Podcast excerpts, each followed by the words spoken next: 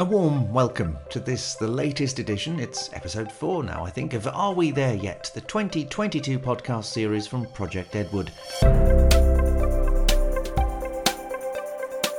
My name's James Luckhurst, and in the next little while, we'll be reflecting on behaviour change with regard to the speeds we choose as drivers. Here to help me are two highly experienced professionals. First, Elizabeth Box. You're very welcome. Tell us a bit about you, Liz. I'm the research director at the RAC Foundation. The RAC Foundation is a transport policy and research organisation. We explore the economic, mobility, safety, and environmental issues related to roads and their users. I'm responsible for commissioning and disseminating our research in all areas of, of transport policy, and I manage our programmes of research and activity as well. And also Detective Chief Superintendent Andy Cox. A quick intro from you too, Andy. I'm uh, a detective chief superintendent. I'm the head of crime uh, for Lincolnshire Police, um, but I do have a national responsibility around fatal collision, uh, reporting to our Chiefs Council um, within policing. Um, I also nationally lead on road crime reporting, again reporting to Chiefs Council uh, for, for, police. Um, and previously, I was the Vision Zero lead for the Met, working in London, so I have a background in roads policing. Let's now consider the national road environment against a background that might include the COVID pandemic, reduced traffic volumes, significant cost increases, and a year on year 7% rise in fatalities. So, help us make sense of all of this so we can drill down to what actually matters. Liz Box first. Yeah, I'm sure, James. I mean, I think we're all acutely aware a huge amount has happened over the past two years, and that's definitely impacted on our national road environment. I mean, we know that during the pandemic, traffic levels plummeted. So as a result of you know stay at home and minimise contact regulations. So um, some interesting research has been done since that shows that um, you know, sadly, with a reduction in in traffic, there were actually higher levels of speeding seen amongst some drivers um, during the pandemic. So straight away, we could start to see that there were some impacts on on road safety and environment. I mean, I think since all of the remaining COVID restrictions were lifted back in, in February, there have been some lasting changes that have been noted. So some of it's it's really difficult to get real time uh, traffic stats, but what we know since late March that traffic uh, road traffic was found to be 10% below pre-pandemic levels, particularly during weekdays. And this is because we're seeing more people home working, they're getting uh, things delivered to their houses, and, and their habits are changing. So there, there is an indication also that there's been a, a reduction in car ownership. So there's there's an indication people are, are walking a bit more as well, um, not just for leisure, for some short trips. So these sort of focus on living, uh, sort of local living, I suppose, has become a little bit more common. Um, so obviously none of these changes are, are, are set in stone. People think that this is going to be the way that things go going forward, particularly in terms of where things are with business. And um, as you said in your intro there, we we've got this current cost of living crisis. Inflation is now at a 40 year high. Um, and 41% of people questioned in a recent Ipsos Mori poll said that the cost of living was a concern to them. It's, it's now costing millions of families over £100 to fill up their cars at the pump. So people are going to be making really serious choices about when and how they travel. And obviously, that's going to start impacting what we see on the road network. Andy Cox, you were prominent during the pandemic when there were some really shocking road safety violations recorded. As we move on from those dark days, perhaps you can reflect on any learnings for a better understanding of road danger. I think fundamentally, whether there was a pre-pandemic, during pandemic, and post-pandemic, we still have a you know, we still have a significant challenge around the whole road danger agenda. I think people are very complacent around it. I don't think drivers generally think anything will happen to them. Uh, I don't think they're um, they're very complacent. Um, there's a selfishness um, that's borne out in some of that, um, and certainly during the pandemic, as you you said, we saw speed really intensify. Um, and when we stopped people, there was a real um, perspective that they didn't think they would see policing there to stop them. So they felt able to go about their, their day and speed essentially and, and do more extreme speeding than they would otherwise have done. But I think that's maybe a reflection on the challenges that policing has in terms of being visible for, on our roads, which is why we're pushing so much the road crime reporting agenda for, for the public to be part of the solution clearly policing on its own can't solve road danger. We're just one part of many cogs in the wheel that need to prevent road danger and, and address that issue of around about well over four people every single day dying on our roads in the UK. Um, so I think there's so much we can do. You know, there's a massive need for policy debate around things like speed limiting technology, you know, 20 mile an hour zones to tackle speed speeding. What are enforcement and uh, sorry, my um, sentencing processes for that? Because I honestly don't think the harm that extreme speeders and speeders in general cause is in any way in any way comparable. Sorry to the other harm that's caused in crime, and the sentencings are very different. So you've got potential for an extreme speeder to kill and devastate lives, um, but I don't think that's reflected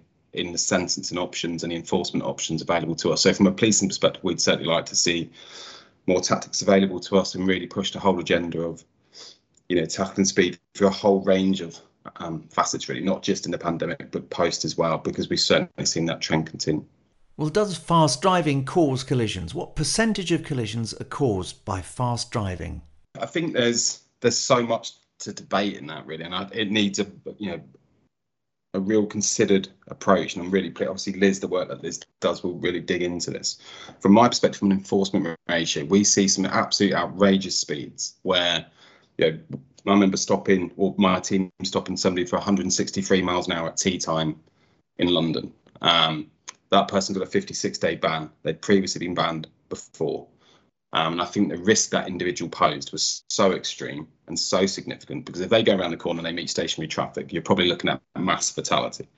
Yeah, 56 day ban doesn't reflect in any way the harm that they pose communities and other road users. And if they if it was any other type of crime, I reckon they'd got a very substantial sentence. So if somebody was suddenly wielding a knife, for example, I think that been treated very differently.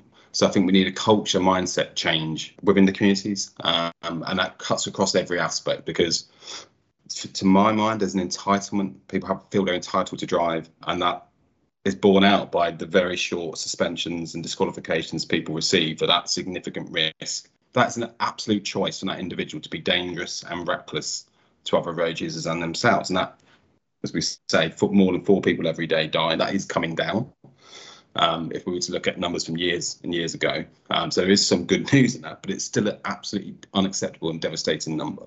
And it has very significant impacts to communities and families that obviously I meet daily, to be fair, across the UK. So I think um, a policy shift in terms of legislative sentencing. We need a mindset shift in terms of culture within driving across the UK. And that's then borne out in every aspect. But I also look at things like, for example, that individual drove away with their car after we'd stopped them. Why have we not got the power to seize that car? So there's some tactical options we can introduce to send a really strong statement to people that drive in the manner that I've just described. And I'm talking about extreme speeders here.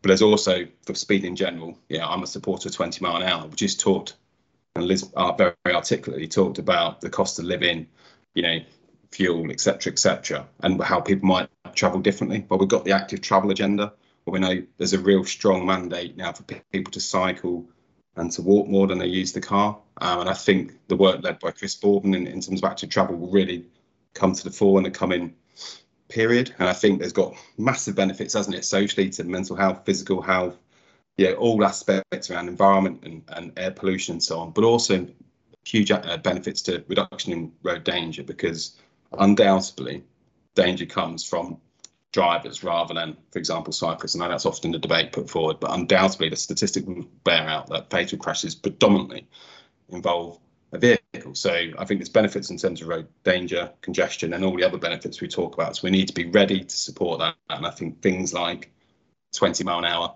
um, zones would help that that agenda as well.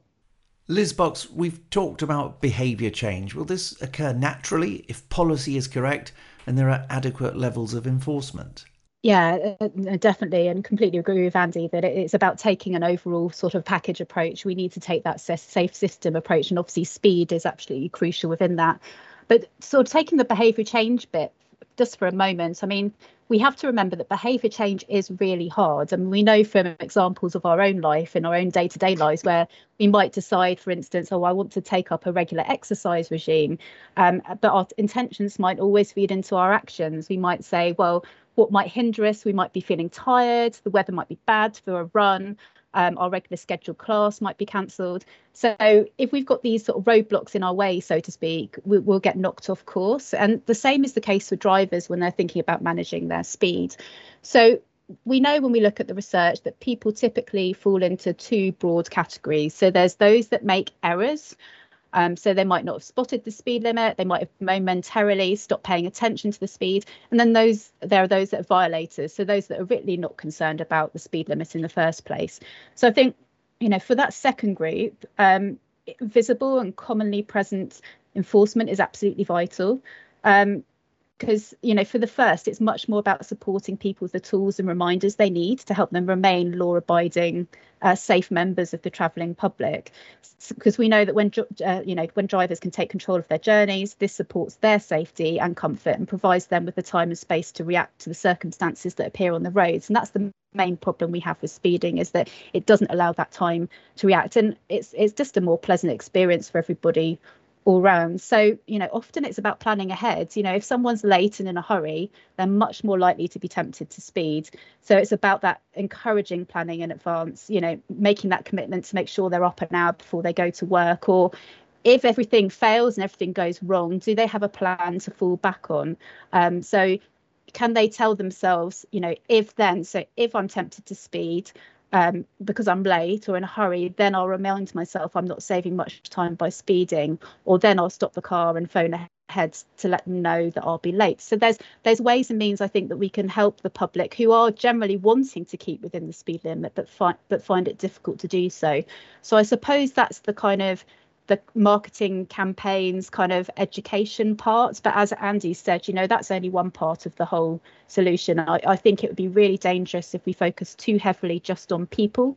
You know we need to think about providing safe and forgiving road infrastructures. We need to make sure that we're um, got the enforcement in place. And we also need to make sure we've got vehicles that support people to make better decisions. So you know as, we, as we've discussed it's kind of bringing all those things together Andy Cox, you were quoted in the Sunday Times back in June saying that if police forces across the country follow London and Manchester with their revised reporting, then there would be a threefold increase in speed being a contributory factor in road deaths.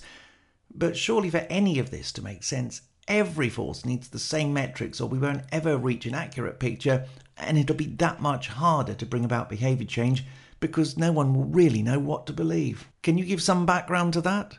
Yeah, so that's um, the, the quote essentially was that we we so the process that we currently use, which has been uh, changed nationally, which I'll come on to, um, is essentially our contributory factors are determined on the first assessment of fatal in fatal crashes, and this is specific to fatal crashes. This data.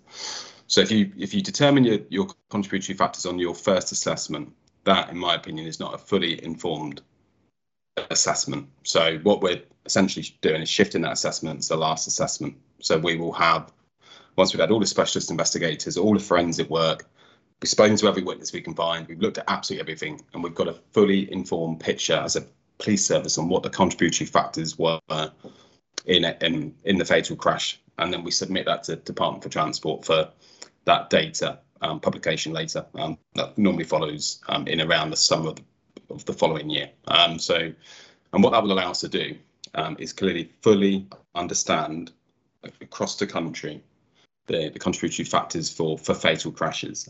The work done in London would show speeding as a con- as a contributory factor in fatal crashes would increase threefold if we do it at the end point, not the first, and in Manchester fourfold. Now there is work going on between policing and Department for Transport to make and mandate that across the country. So essentially, every contributory factor will be the concluding assessment rather than the, the primary, the first assessment.